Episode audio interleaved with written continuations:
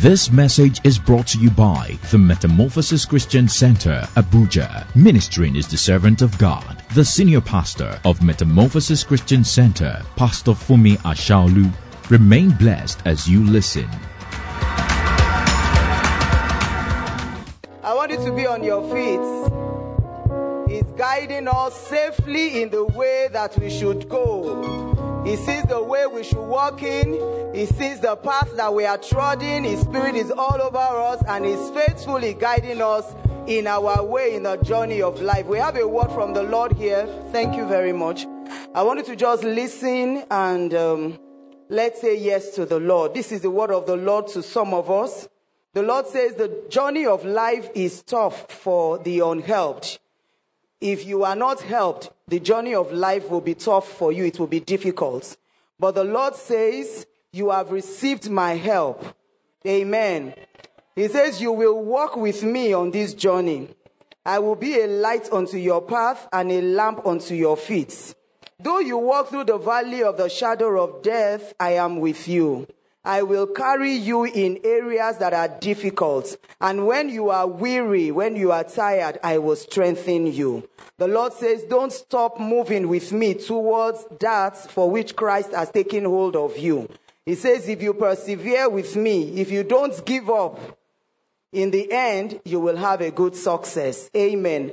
I want us to pray, but I want you to listen to this also. Also, the Lord says tomorrow is 1st of May, 2023. It will be a good day no matter how you think it will be. Amen.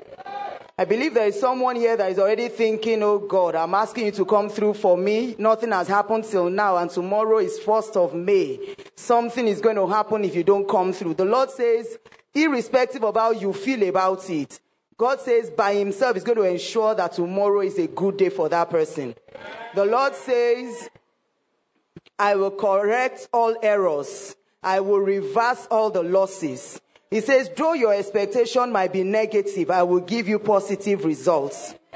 Much more than you can ever think or imagine. Just trust and obey. I want to give you an opportunity. God, in, in the magnanimity of his heart, because he's a good father, because he is, is bigger than us and he's almighty. He can do anything. With your faith and without your faith, God can step in and just make something turn around for good. He's saying, irrespective of what you feel, because you are thinking negative, a particular person, you are thinking negative about tomorrow, but the Lord says by himself, he will make sure it's positive. But I want to give you an opportunity this morning to just repent and say, God, you know what? I'm not even thinking negative anymore.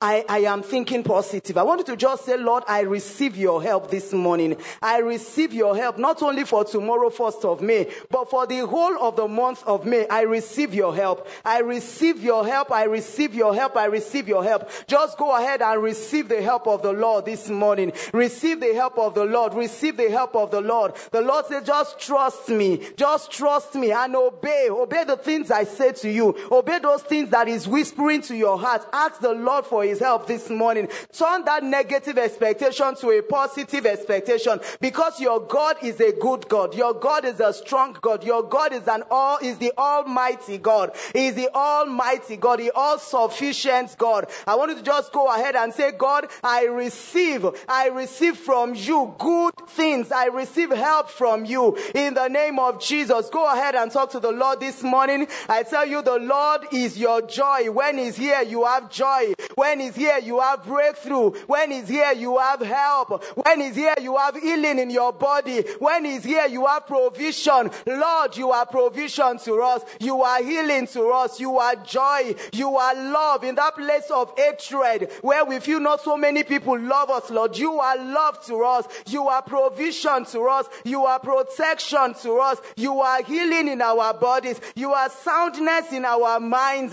You are breakthrough, Lord. You are the, the breath of the freshest breath of air to us, oh Oh God. We acknowledge that you are our God. You are our King, our Savior, our deliverer. You are our healer, our provider, the lifter up of our head, the glory in the midst of us. Father, we thank you for your joy. Thank you for the voice of peace, the voice of rest that you bring to us this morning, oh God. We receive your help.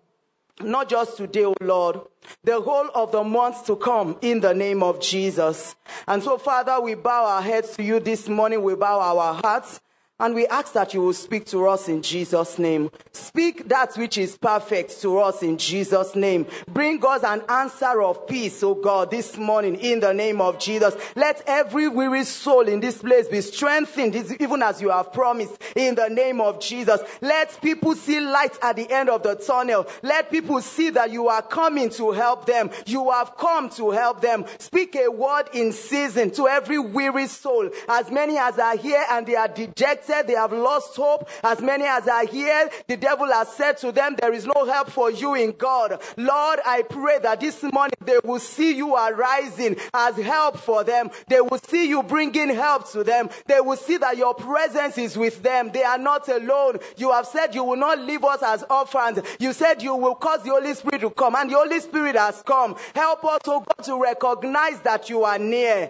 Help us to recognize that you are near. You are with us. We are not alone. In the name of Jesus. Amen and amen.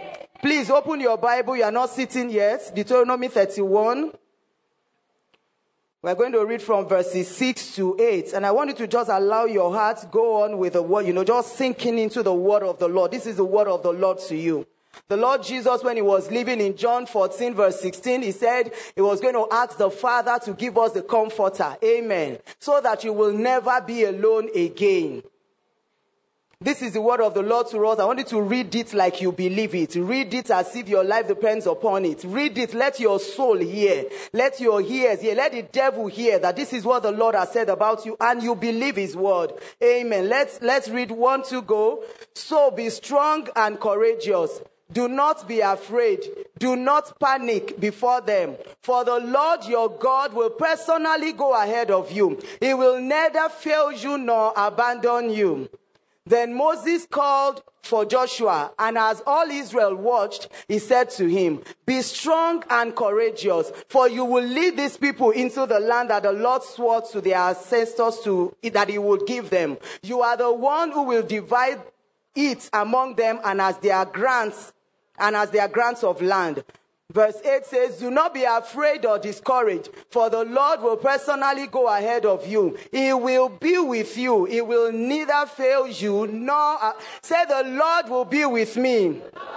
The Lord personally goes ahead of me. He is with me. He never fails me. He never abandons me. I am not an orphan. I have help. The Almighty is with me. In the name of Jesus. Amen. Please have your seats. This morning, I just want to continue on um, what we started some weeks back. I'll see if I can do a recap of what we covered and then go further to what I have left. You know, um, the topic is God's presence, yours to have and to enjoy sorry, to enjoy and to manifest. God's presence, yours to enjoy and to manifest. We looked at this some weeks back.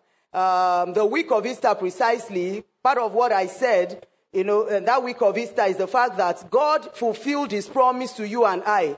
The promise when Jesus came, the scripture says his name will be called Emmanuel, God with with us, God with us, Emmanuel. That promise of God with us, Emmanuel, was fulfilled when resurrection happened. Jesus went to the cross and the people thought it was ended. They thought Everything was ended for them. The disciples were sad. They were sorrowful that Jesus had been with them for three years, he multiplied bread. People were sick. He healed them. People died. He raised them back to life. He spoke words to them that they never heard before. Words of comfort. Words that made them know that we have someone that, that belongs to us. We have someone that knows us. Someone that understands us. Amen. And he even promised them that beyond this life, you will be with me in heaven. When life is done, you will not even be, you know, you won't be alone. When you cross over in death, when you close your eyes in death, you won't be waking up to the other side like other men do because it is not all men that will resurrect. Amen. We said that on the resurrection Sunday. All of us will die. And spirits don't die. We will die physically, but our spirits no spirit, whether you are born again Christian or you are not a born again Christian, your spirit can never die. When people pray and they say fall down and die is all a lie. Spirit never die. The thing is we transit, we live here. The same way that babies come into this world, we carry babies in our womb for nine months. And then that baby inside the womb is thinking, is there another world outside of here? You know, Someone gave us that analogy. Imagine you have twins inside the womb and they are talking to each other. I heard though, maybe I heard our father our mother said there's actually another world. This place is not the world though. The second was, are you sure?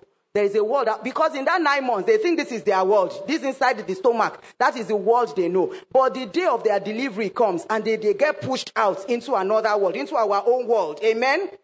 In the same way, when we die, this place, this earth is like a big stomach. It's like a big womb.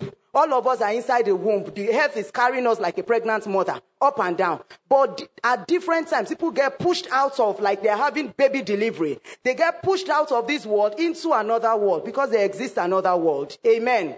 There exists another world. In that, when we get, when we die here, your spirit comes alive because your spirit never dies.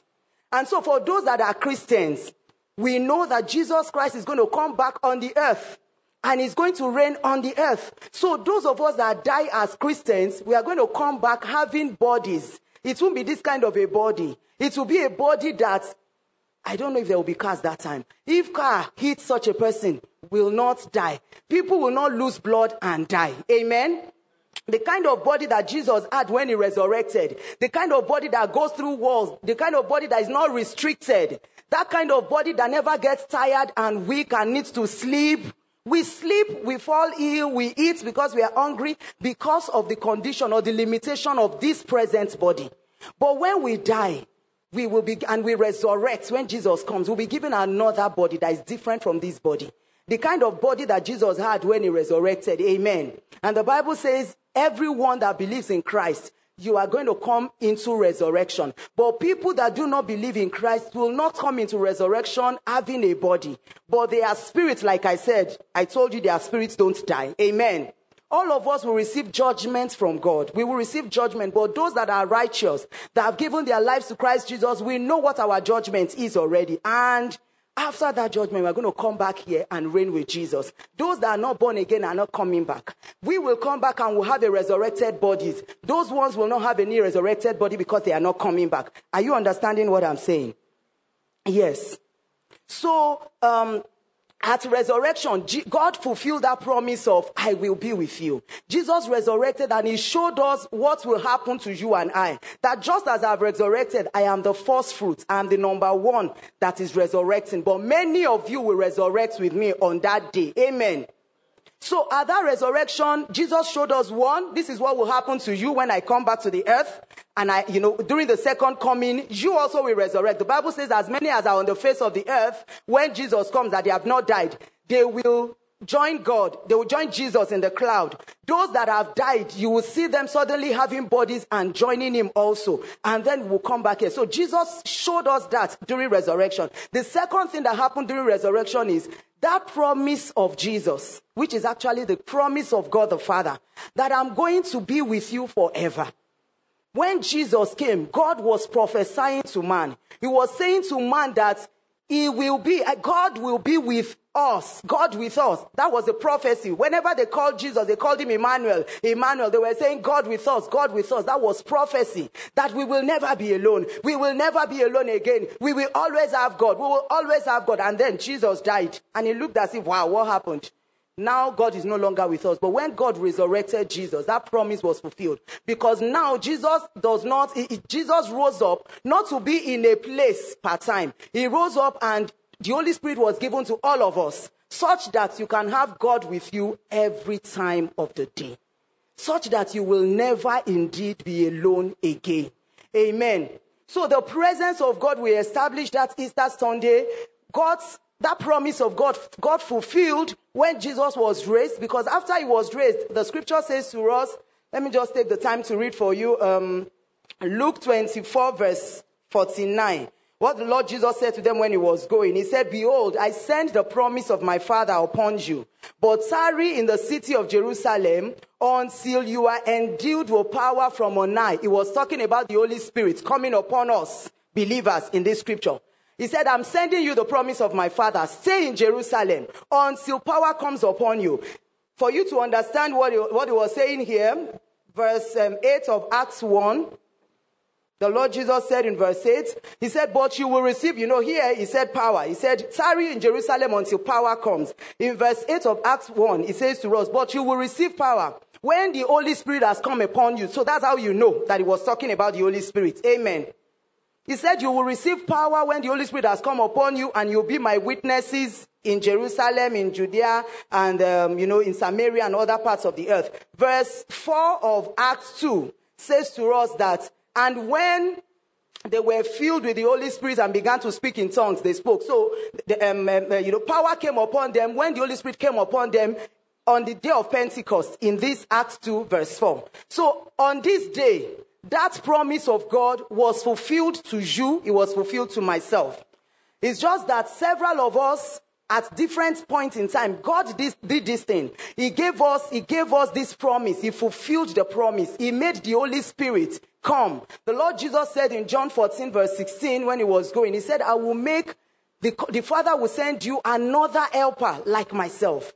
A helper just like me, the way I've been with you. And when I was telling you I'm going, you became sorrowful.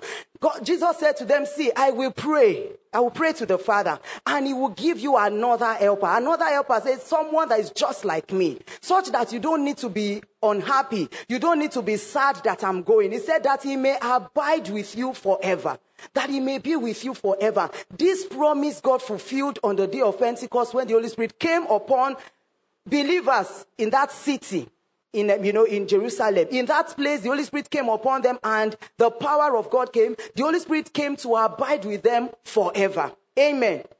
So we have the Holy Spirit with us forever. The presence of God is with us forever. So that's the first um, thing that, the, that we looked at. The presence of God is ever with you. Whether you feel that His presence is with you or you don't feel His presence is with you, God is with you.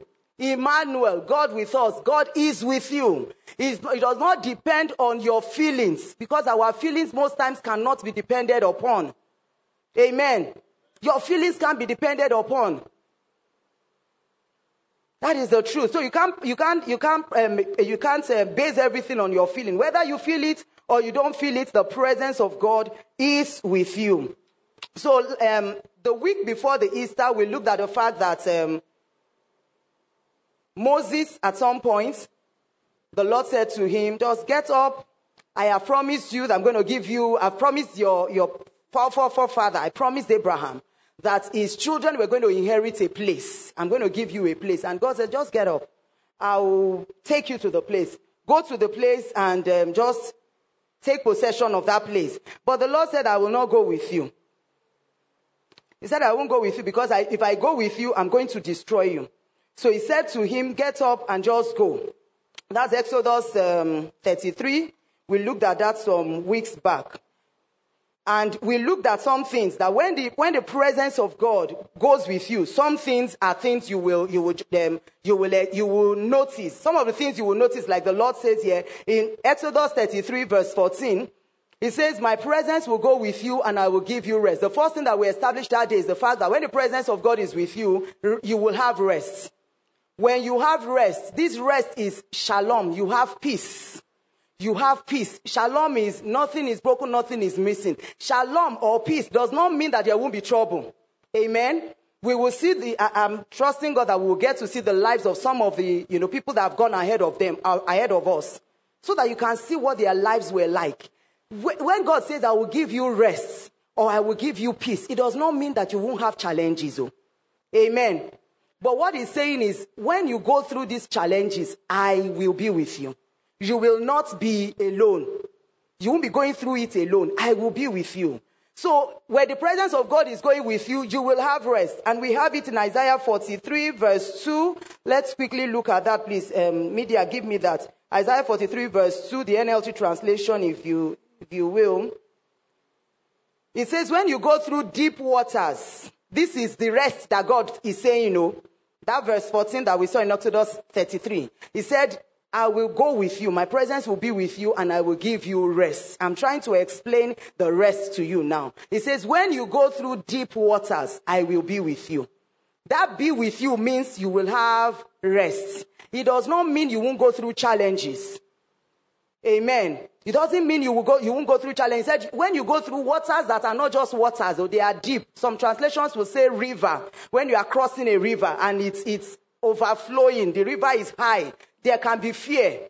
But the Lord says, I will be with you. When you go through rivers of difficulty, when you go through challenges, when you are in difficult places, when things are pressing you on the left and on the right, what you want is not happening the way you want it. God says it will not drown you. It won't consume you. He says, when you walk through the fire of oppression, you will not be burned up. He says, the flames will not consume you. Why? Because I will be with you. You already said that at the beginning of that verse. He said, I will be with you. So when God is with you, you will have rest in spite of what is going on around you. But God has not promised you that you will not have challenges. You will have challenges, but you will not be alone. Amen. Looking at that second, um, that Exodus 33, verse, um, verse 16 of it says, when the presence of God is with you, you are distinguished as a special people to the Lord. Amen. It says you are distinguished, you are a special people. You are not like every other person on the face of the earth. First Peter 5 7 says, The Lord watches over you affectionately. You are special to God. You are special to God. What he will not do with everybody, he will do with you, he will do for you. The kind of um, um, message that we got this morning after, after um, the worship, it says, even though you are thinking negative, you are expecting negative, but he said, I will come. I will make sure it is positive. That does not happen to everybody. It only happens to people of God.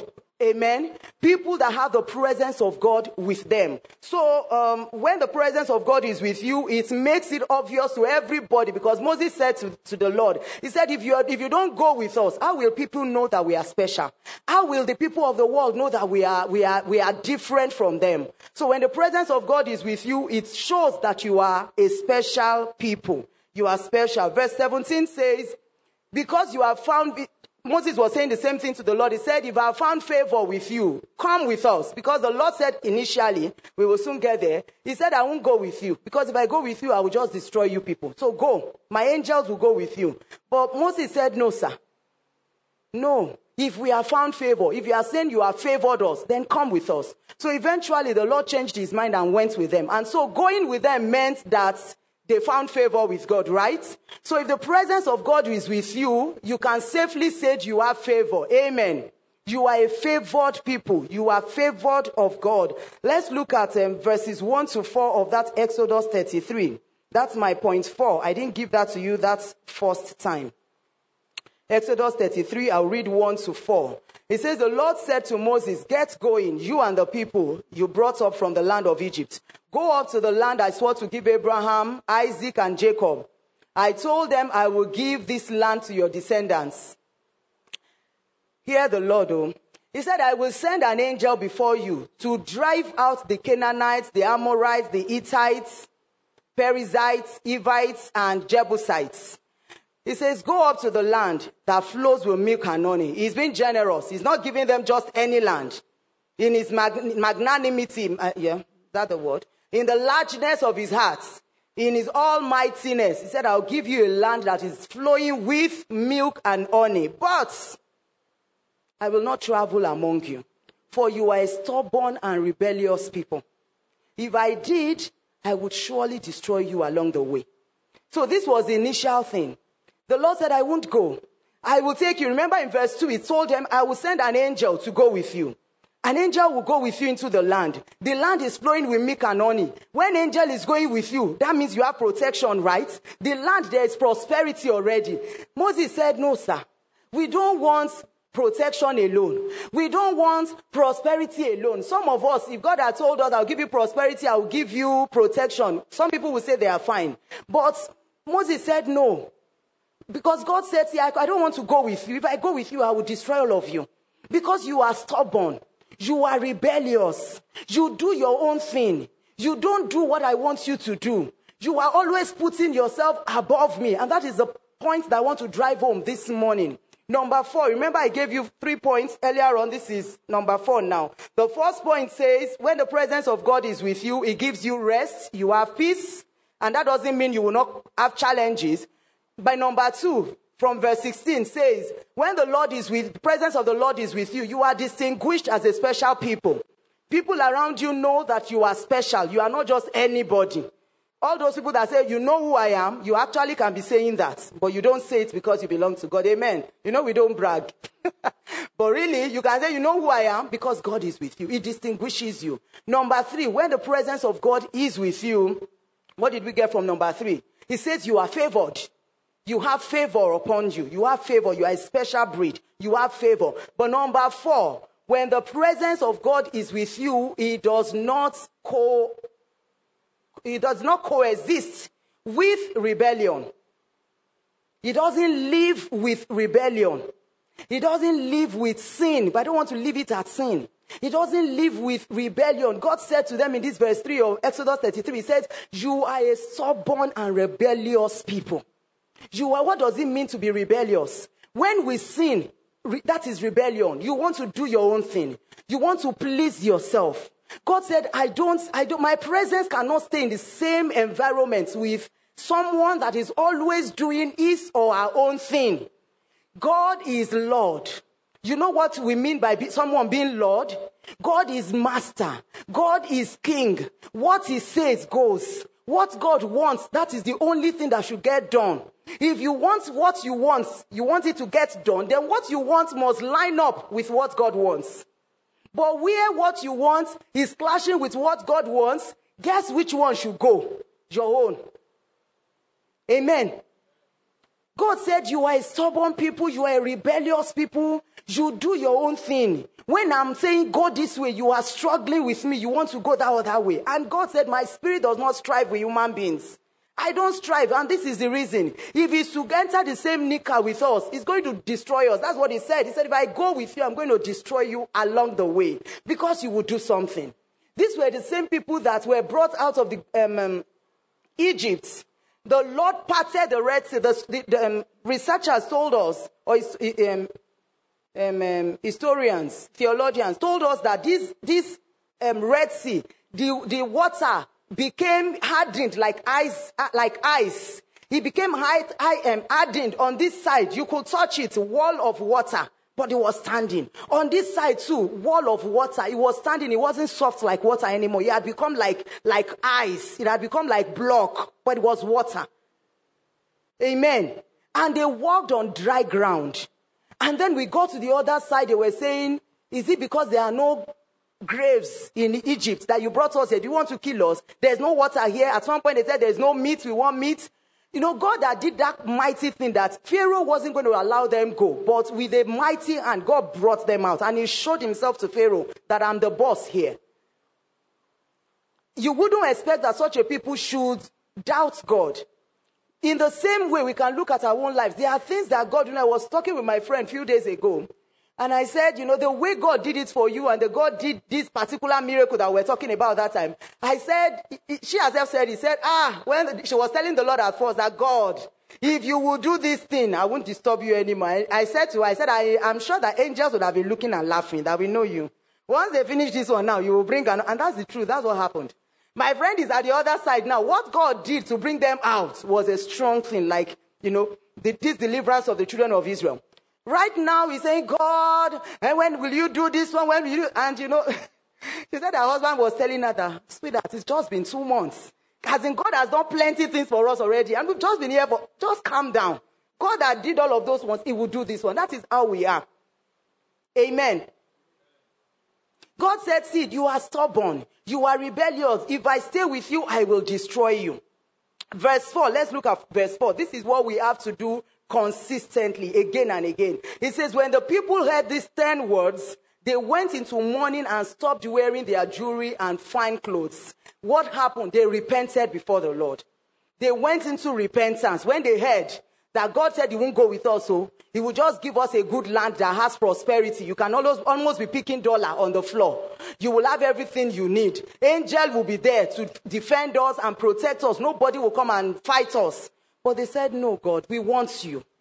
And they went into repentance. The scripture says they went into mourning. They stopped to wear jewelry. They stopped to wear fine clothes. That is a, a, an action that depicts that you are broken in your heart. You are, you are repentant. You are remorseful. You are saying, Oh God, we are sorry. So we are like this. So because they did this, God eventually said in, if you read through from verse 12 all the way to like 17 that we read earlier on, you will hear the, the Lord saying, okay, I will go with you. Something happened. So that your number four point is that the presence of the Lord does not coexist with rebellion. It doesn't coexist with you being the Lord and master of your life. It doesn't coexist with you wanting to be at the steering of the, of the, of the, of the car, that you want to be the one, you know, directing which way this vehicle will move. It is God. It's got to be God that will direct how the vehicle moves. God has to be the one in charge. He has to be what he wants that you allow to, to, to hold sway in your life. Amen.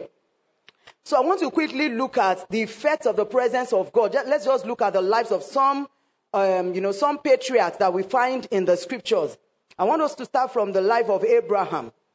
And we have a lot of scriptures to um, media. I wanted to just be very fast as we run through because I really would want to go through all of this. I don't want to skip anyone. And we have about 10 people and a lot of scriptures. But I just wanted to see how God was with them. This is a phrase that has always excited me. This phrase of God was with him. I have always loved that phrase.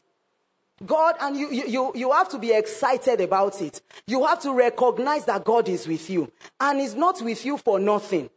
Recently, the Lord has been, you know, um, tugging at my heart and, you know, talking to me and talking to me about the fact that I want you to recognize that I'm with you. I want you to recognize that I am available to help you. I want your eyes to be upon me. I want you to ask for my help. You might be seated and you are thinking, if God knows I need his help, why will he not just go ahead and give me the help? Must I ask? But this is the way it goes. God wants you to ask. He wants you to notice that he is there. Acknowledge that God is with you.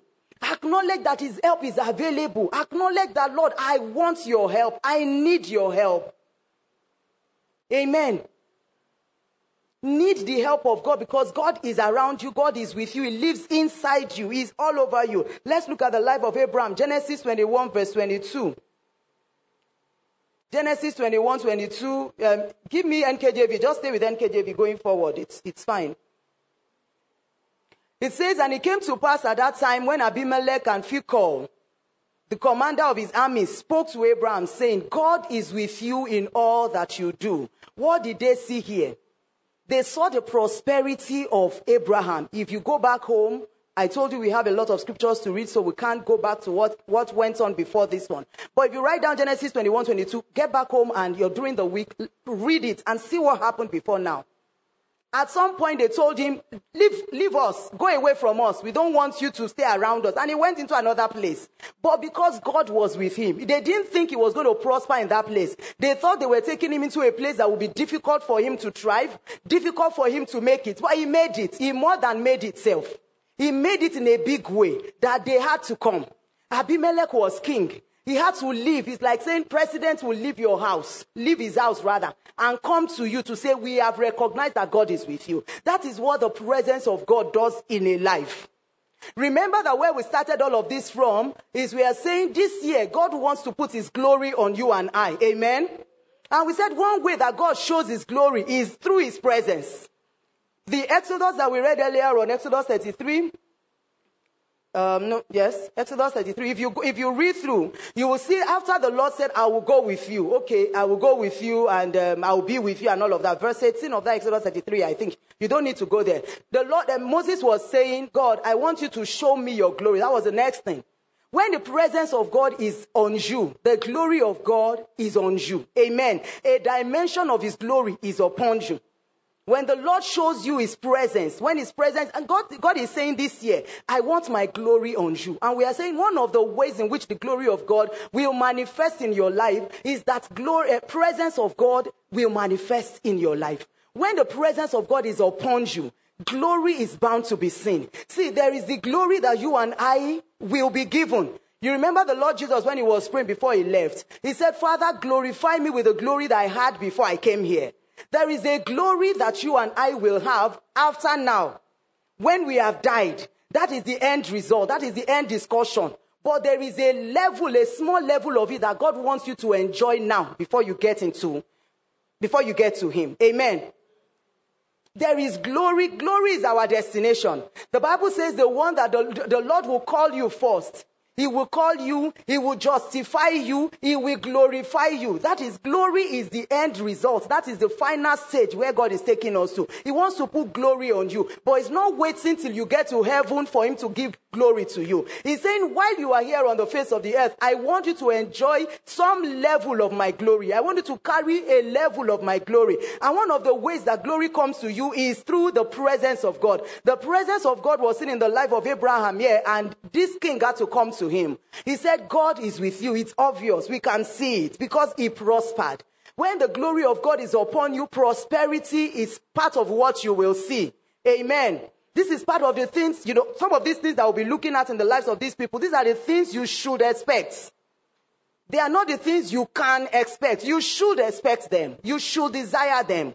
Amen. Let's look at the life of um, Isaac, Genesis 26, 27, and 28. Genesis 26, 27, and 28.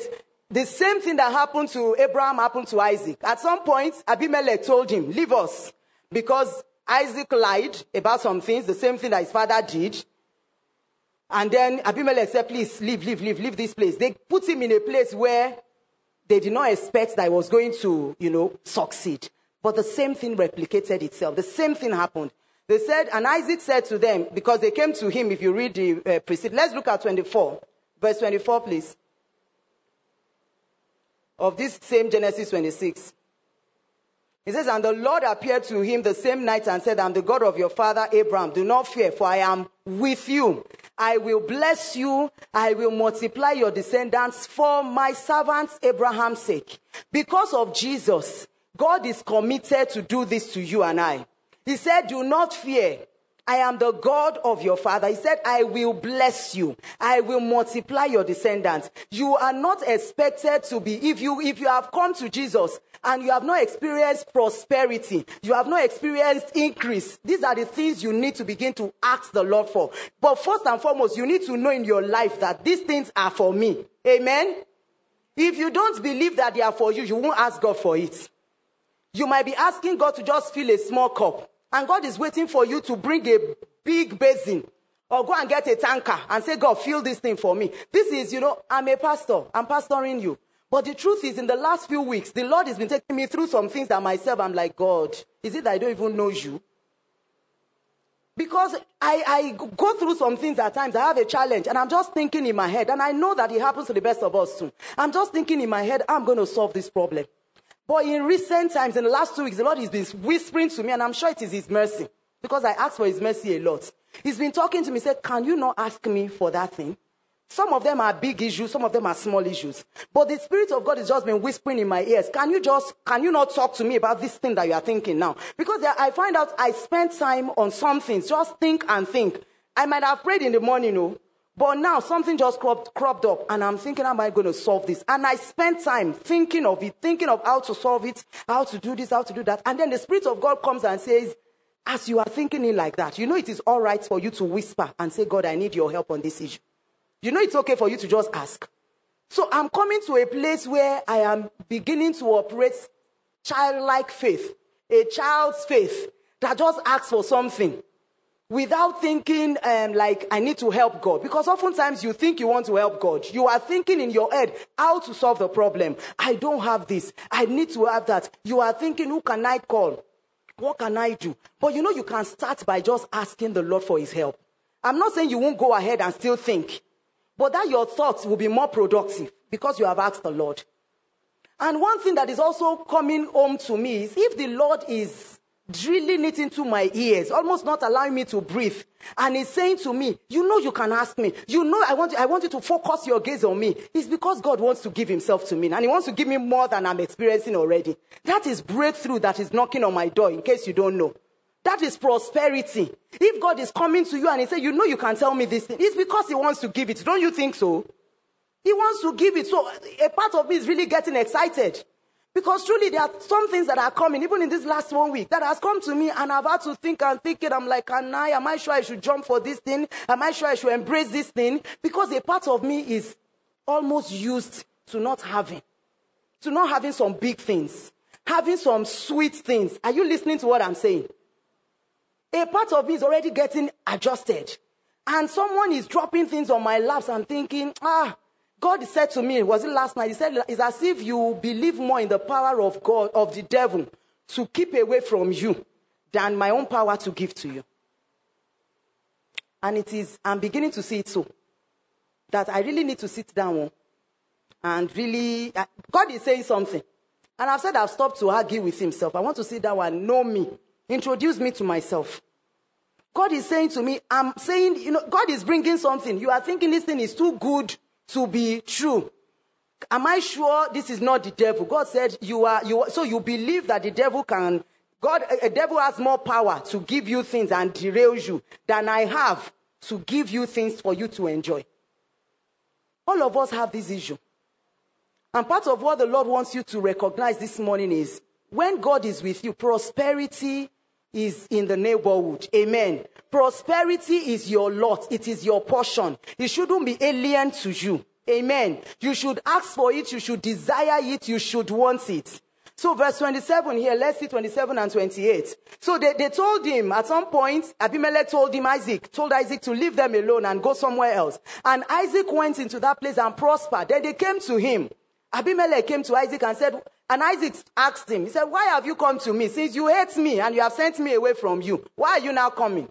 But they said, we have certainly seen that the Lord is with you. So we said, let there now be an oath. Let there be a covenant between us and you. Because they have seen that God is with him. They left him for dead.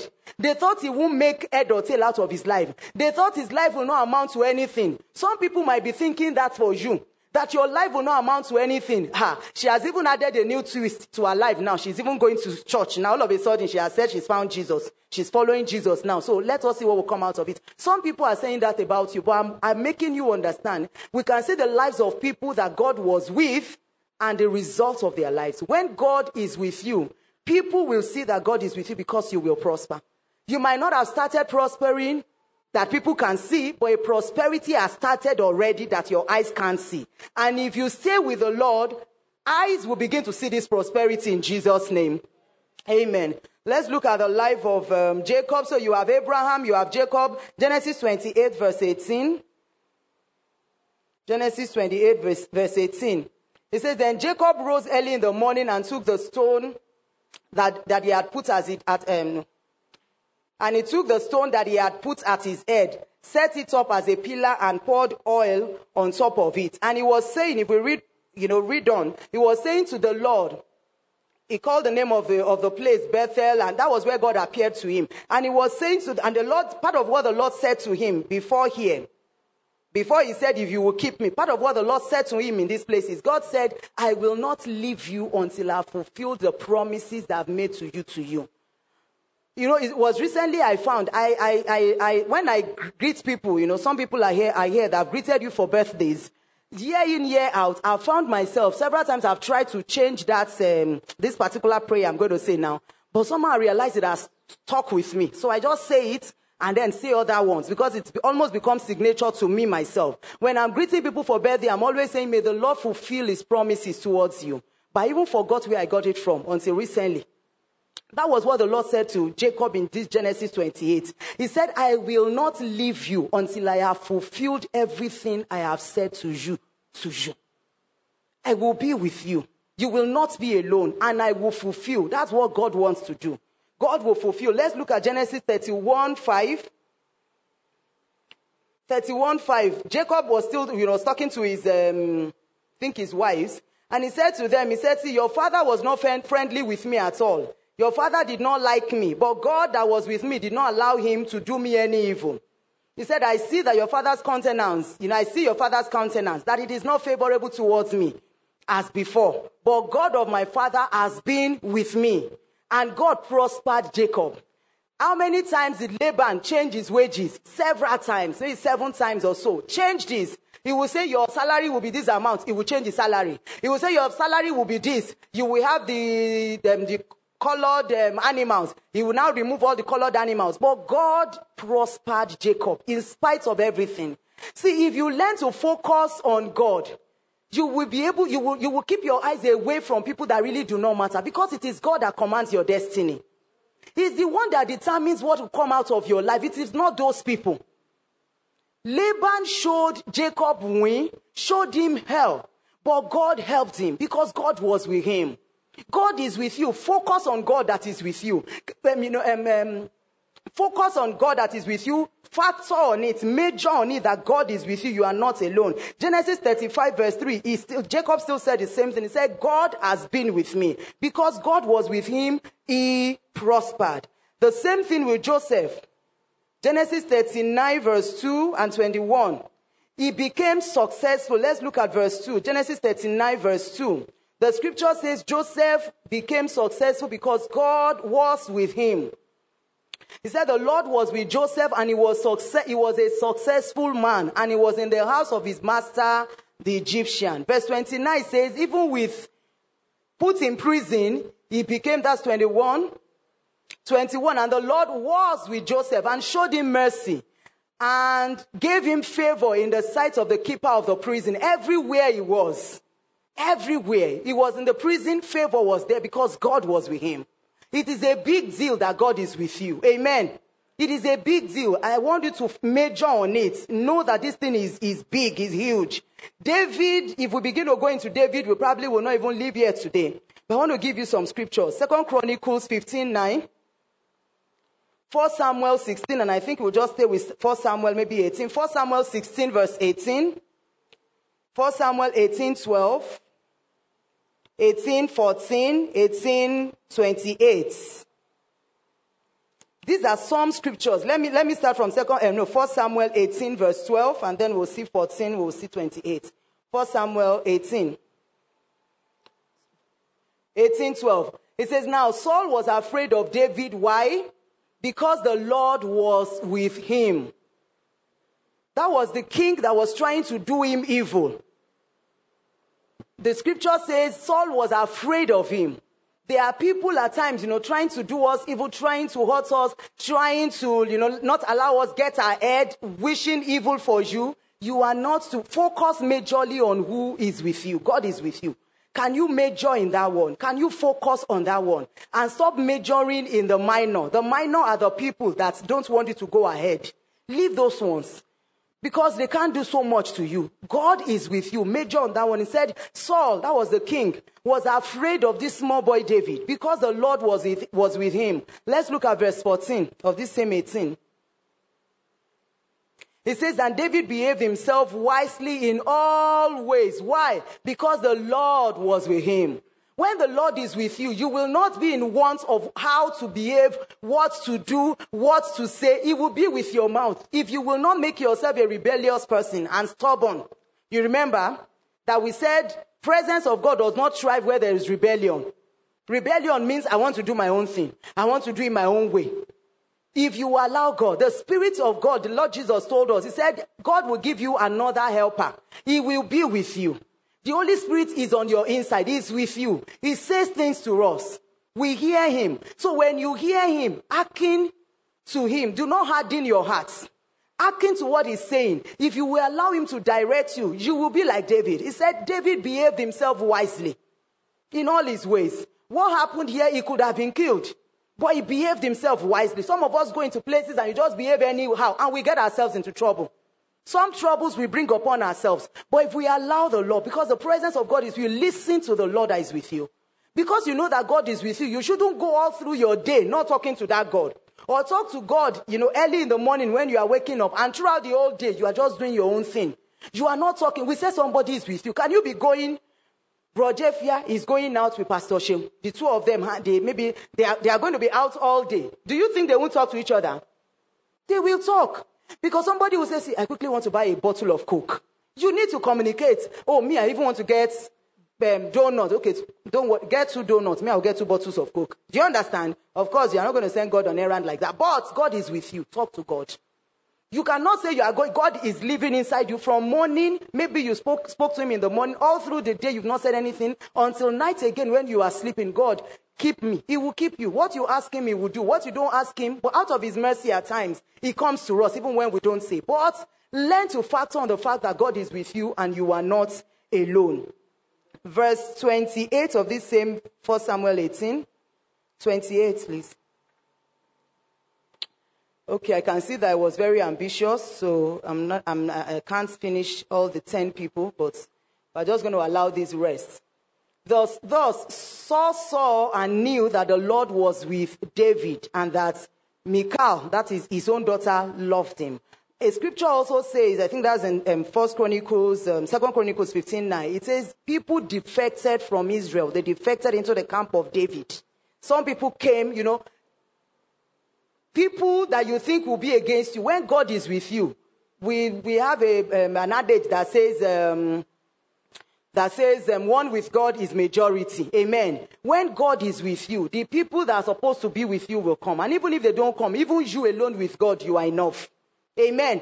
But for David, God even caused people to defect to his camp. You know the way they defect in politics? They just leave one place and everybody is moving into a place. That was what happened to David. Why? Because God was with him. God being with you is a huge one. How was Jesus able to do what he was supposed to do here on earth? The, the scripture says to us in Acts 10 verse 38, it says how God anointed Jesus Christ with the Holy Ghost and with power that he went about doing good, healing those that were oppressed of the devil because God was with him. Jesus was able to accomplish what he needed to do here on earth because God was with him. The Lord said to, that would be Paul now in Acts 18, Acts 10 30, that's the one I quoted earlier on. Acts 18, 9 to 10. The Lord said to Paul, He said, See, I have many people in this city. Nobody will be able to hurt you. The Lord spoke to Paul in the night by night, night vision. He said, Do not be afraid, but speak and do not keep silent. For I am with you. Do not be afraid, I am with you. No one will attack you to hurt you, for I have many people in this city. Nobody will be able, if they attack you, it is because God will wants to use, God will turn it around and make it, you know, work in your favor at the end of the day. But he said to him, nobody will be able to hurt you.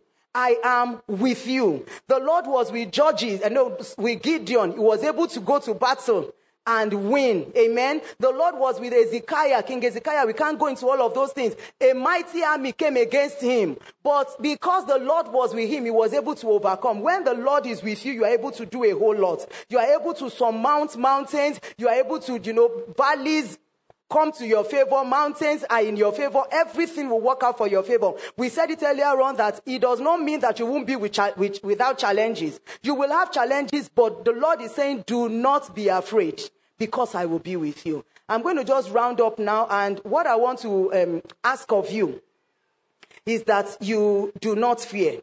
I, you know, what I'm demanding of you, of all that you have heard, is that you do not fear and then learn to ask the Lord for help. Let's look at Isaiah 41, verses 10 to 10 and 14. Isaiah 41, 10 and 14.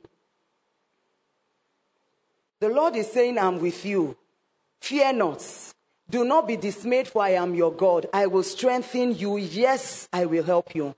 I have three other scriptures. I won't open to it. Just leave this one here. I'm going to close with this one. But please write down Deuteronomy 31, 6 to 8. We read it earlier on. Write down Joshua 1, 5 and 9. And please go through those scriptures. Joshua 1, 5 and 9. The Lord says, Ask for my help. Ask for my help. He says, I am with you. Do not fear. Don't fear. Don't be afraid. And that is what I'm, what I'm calling you to this morning. Don't be afraid. Don't be afraid. There will be reasons to be afraid. There will be opportunities to be afraid. But tell yourself that God is with me. Whatever it is that we are going through, there might be fear of, I will not have enough. There might be fear of, you know, maybe this sickness. There might be fear of my children. I had, you know, that I have, as you have, for as many as have children here, there are times that you just it just crosses your mind. You are thinking, "Am I doing a good? Am I doing good parenting like this? Will my child turn out well?" I have that fear, or I had it, and the Lord responded because the fear was in my heart. Am I doing well? Am I raising these children correctly? Will they be? Because oftentimes we prepare the future for them. We don't prepare them for their own future, and that is a that's a big deal. Do you understand what I mean? We leave the, the scripture says a righteous man leaves inheritance for his children children so you can leave inheritance you can leave money you can but then are we preparing the children for the future that is a bigger work to do prepare the children such that with whether the, the inheritance is there the inheritance is not there they are able to go through life and come out on top Whether they have much or they have little, they can start from where they are and become successful. Amen. So there are times I have fear, but the Lord says, do not fear. One thing we see in these scriptures, He says, fear not, for I am with you. Do not be afraid. Do not be dismayed because I am your God. I'm going to strengthen you. Yes, I will help you. The Lord wants you to factor on his help. I think it's Isaiah 44. Let me see Isaiah 44, 33. Um, let me see. 43, I think it's um, 20, 22. The NLT of it. He says, You have not called upon me. The NLT says, You have not asked for my help. See? But, dear family, may this not be our own portion in Jesus' name. God forbid that you'll be saying, Dear family of metamorphosis, you refuse to ask for my help. And see what the Lord is saying. Say, You have grown tired of me. You think you know all my ways, Shay? You think you are, you've grown tired. You try to figure things out in your head. You are not asking for my help. This morning, this is what I want you to come to. The Lord says, the dear family of Jacob, you refuse to ask for my help. He's saying to, to us, I am with you. Do not be afraid. I will help you. I will strengthen you. But the Lord wants you to ask for his help. I want you to just go to the Lord in prayer this morning. Go to the Lord in prayer and ask the Lord for his help. As we cross over into the fifth month, what, uh, what, what do you want to trust the Lord for? We come into May tomorrow. What do you want to ask the Lord for? In what way are you needing his help? In what specific ways are you needing the help of God? God says, don't say it is beyond me. Don't say you don't want to trouble me. Don't say this one is too little. God says, ask me, ask me, ask me, ask me for everything. Ask me for everything. Ask me for everything. As little as anything. You want to send a text to someone, you don't know how to construct these things. You know, you, there are people here that are, you know, they, they are, they are um, content creators. You want to send something out there. It can be a concern. It can be a bother. You can ask the Lord, what can I post? What can I, can you help me with this? It might look small. Don't think you have it figured out in your strength or in your mind. Ask the Lord for help. Ask the Lord for help. Maybe you have a challenge with your relationships. It might be a challenge with a love relationship. Maybe you're in relationship with someone and you have a problem with it. Ask the Lord for his help. Maybe you are not even sure you should be in that relationship. Ask the Lord for help. You might have a problem with your brother or your sister with your mom or your dad and uncle and aunts. Those things weigh on our hearts. Family issues, they are big issues. They can, they can deny you of peace. Ask the Lord for his help. Don't think they are too small. I will deal with this myself. I will call my auntie and apologize. I will, I will just talk to my brother and tell him not to be. Ask the Lord for his help. The Lord wants to be involved in every part of our lives. He doesn't want us doing things by ourselves. You have your children and you are saying, God, help me with these children. How will I take care of them? How will they all go through secondary school, go through university? Where will the money come from? I don't even have a business. Ask the Lord for help. The Lord wants you to talk to Him. He, he wants you to, to need His help. Ask for it. When He's bringing it to you, you will see it because you have asked. But if you have not asked, even when He's bringing it, you can miss it. When you have asked, you will listen, you will be attentive. And as the Lord brings to your heart, you will remember to do what He's asking you to do. Ask the Lord for help. If you have health challenge, ask the Lord for help. He says, dear family, you have refused to ask for my help. This morning, the Lord is saying, ask for help. With your studies, ask for help. With your work, with your business, ask for help. You want more, ask for help. You want more favor. You want to enjoy more favor from other people. Ask the Lord to help you. Lord, help me with this goal. This is the fifth month that we are going into.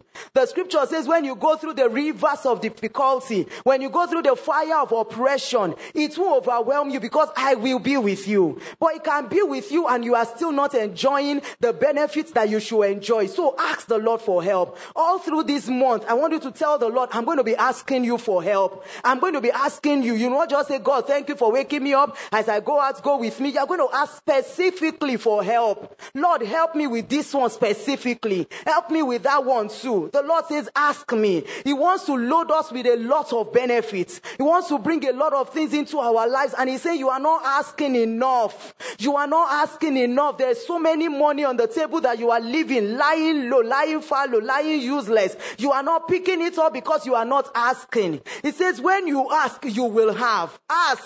You do not have because you have not even asked. You have grown tired of asking. You have grown tired. You are thinking, well, let me just go and figure it out. Or you have not, you are not even, you've not even recognized that you've not been asking very well. You've not been asking. You've just been talking to God about every other thing, but you're not asking. And asking is not the same thing as complaining. Don't complain about God. Why is this child like this? Why is this woman like this? Tell the Lord what you want.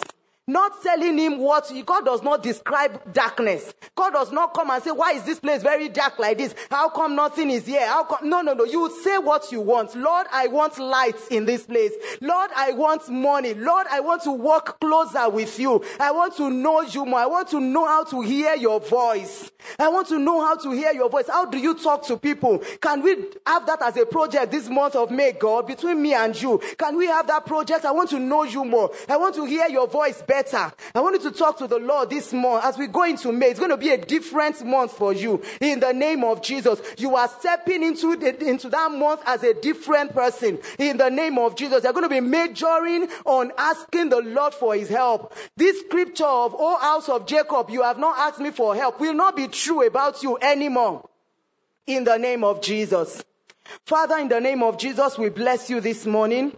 We thank you, Lord, for bringing your word to us, reminding us again that Emmanuel is our Lord, that you are with us, that we are not alone, O God, that you are with us. And you have even gone a step further to say we should not be afraid because you are bringing help.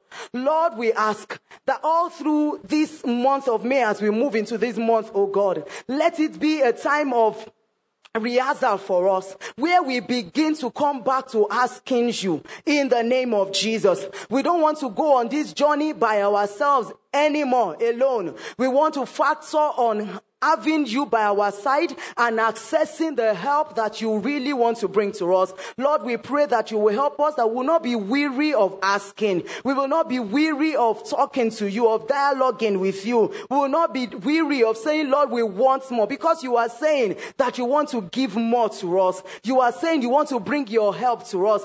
Lord, we ask that you will help us to see you as our helper. Let us see that we have you. We don't want to carry the table by ourselves anymore. We want to carry on one side and experience you carrying it at the other side with us figuratively. Help us, oh God, to see that you have come alongside with us so that we don't do things by ourselves alone, but Lord, that we are factoring and majoring on your help, on the supply that you give in the name of Jesus. Lord, we declare it is well with us, spirit, soul, and body. We ask, oh God, that your joy fills our hearts more because your word says when we ask, then we will receive and our joy will be full. We declare this month of May is a month where we have abundance of joy because we are asking and we are receiving and we are enjoying the help of Yahweh in the name of Jesus. Thank you, our God, for we prayed in Jesus' name.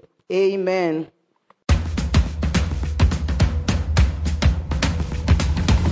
This message is brought to you by the Metamorphosis Christian Center, Abuja. We believe you were blessed as you listened. Join us for a Sunday service at Metamorphosis Christian Center, Stanford Dialysis Building, beside Africa International College, opposite Sun City, Kaura District, Abuja. You can link with us on Facebook and YouTube at Metamorphosis NG. Metamorphosis Christian Center. Reaching, raising, releasing.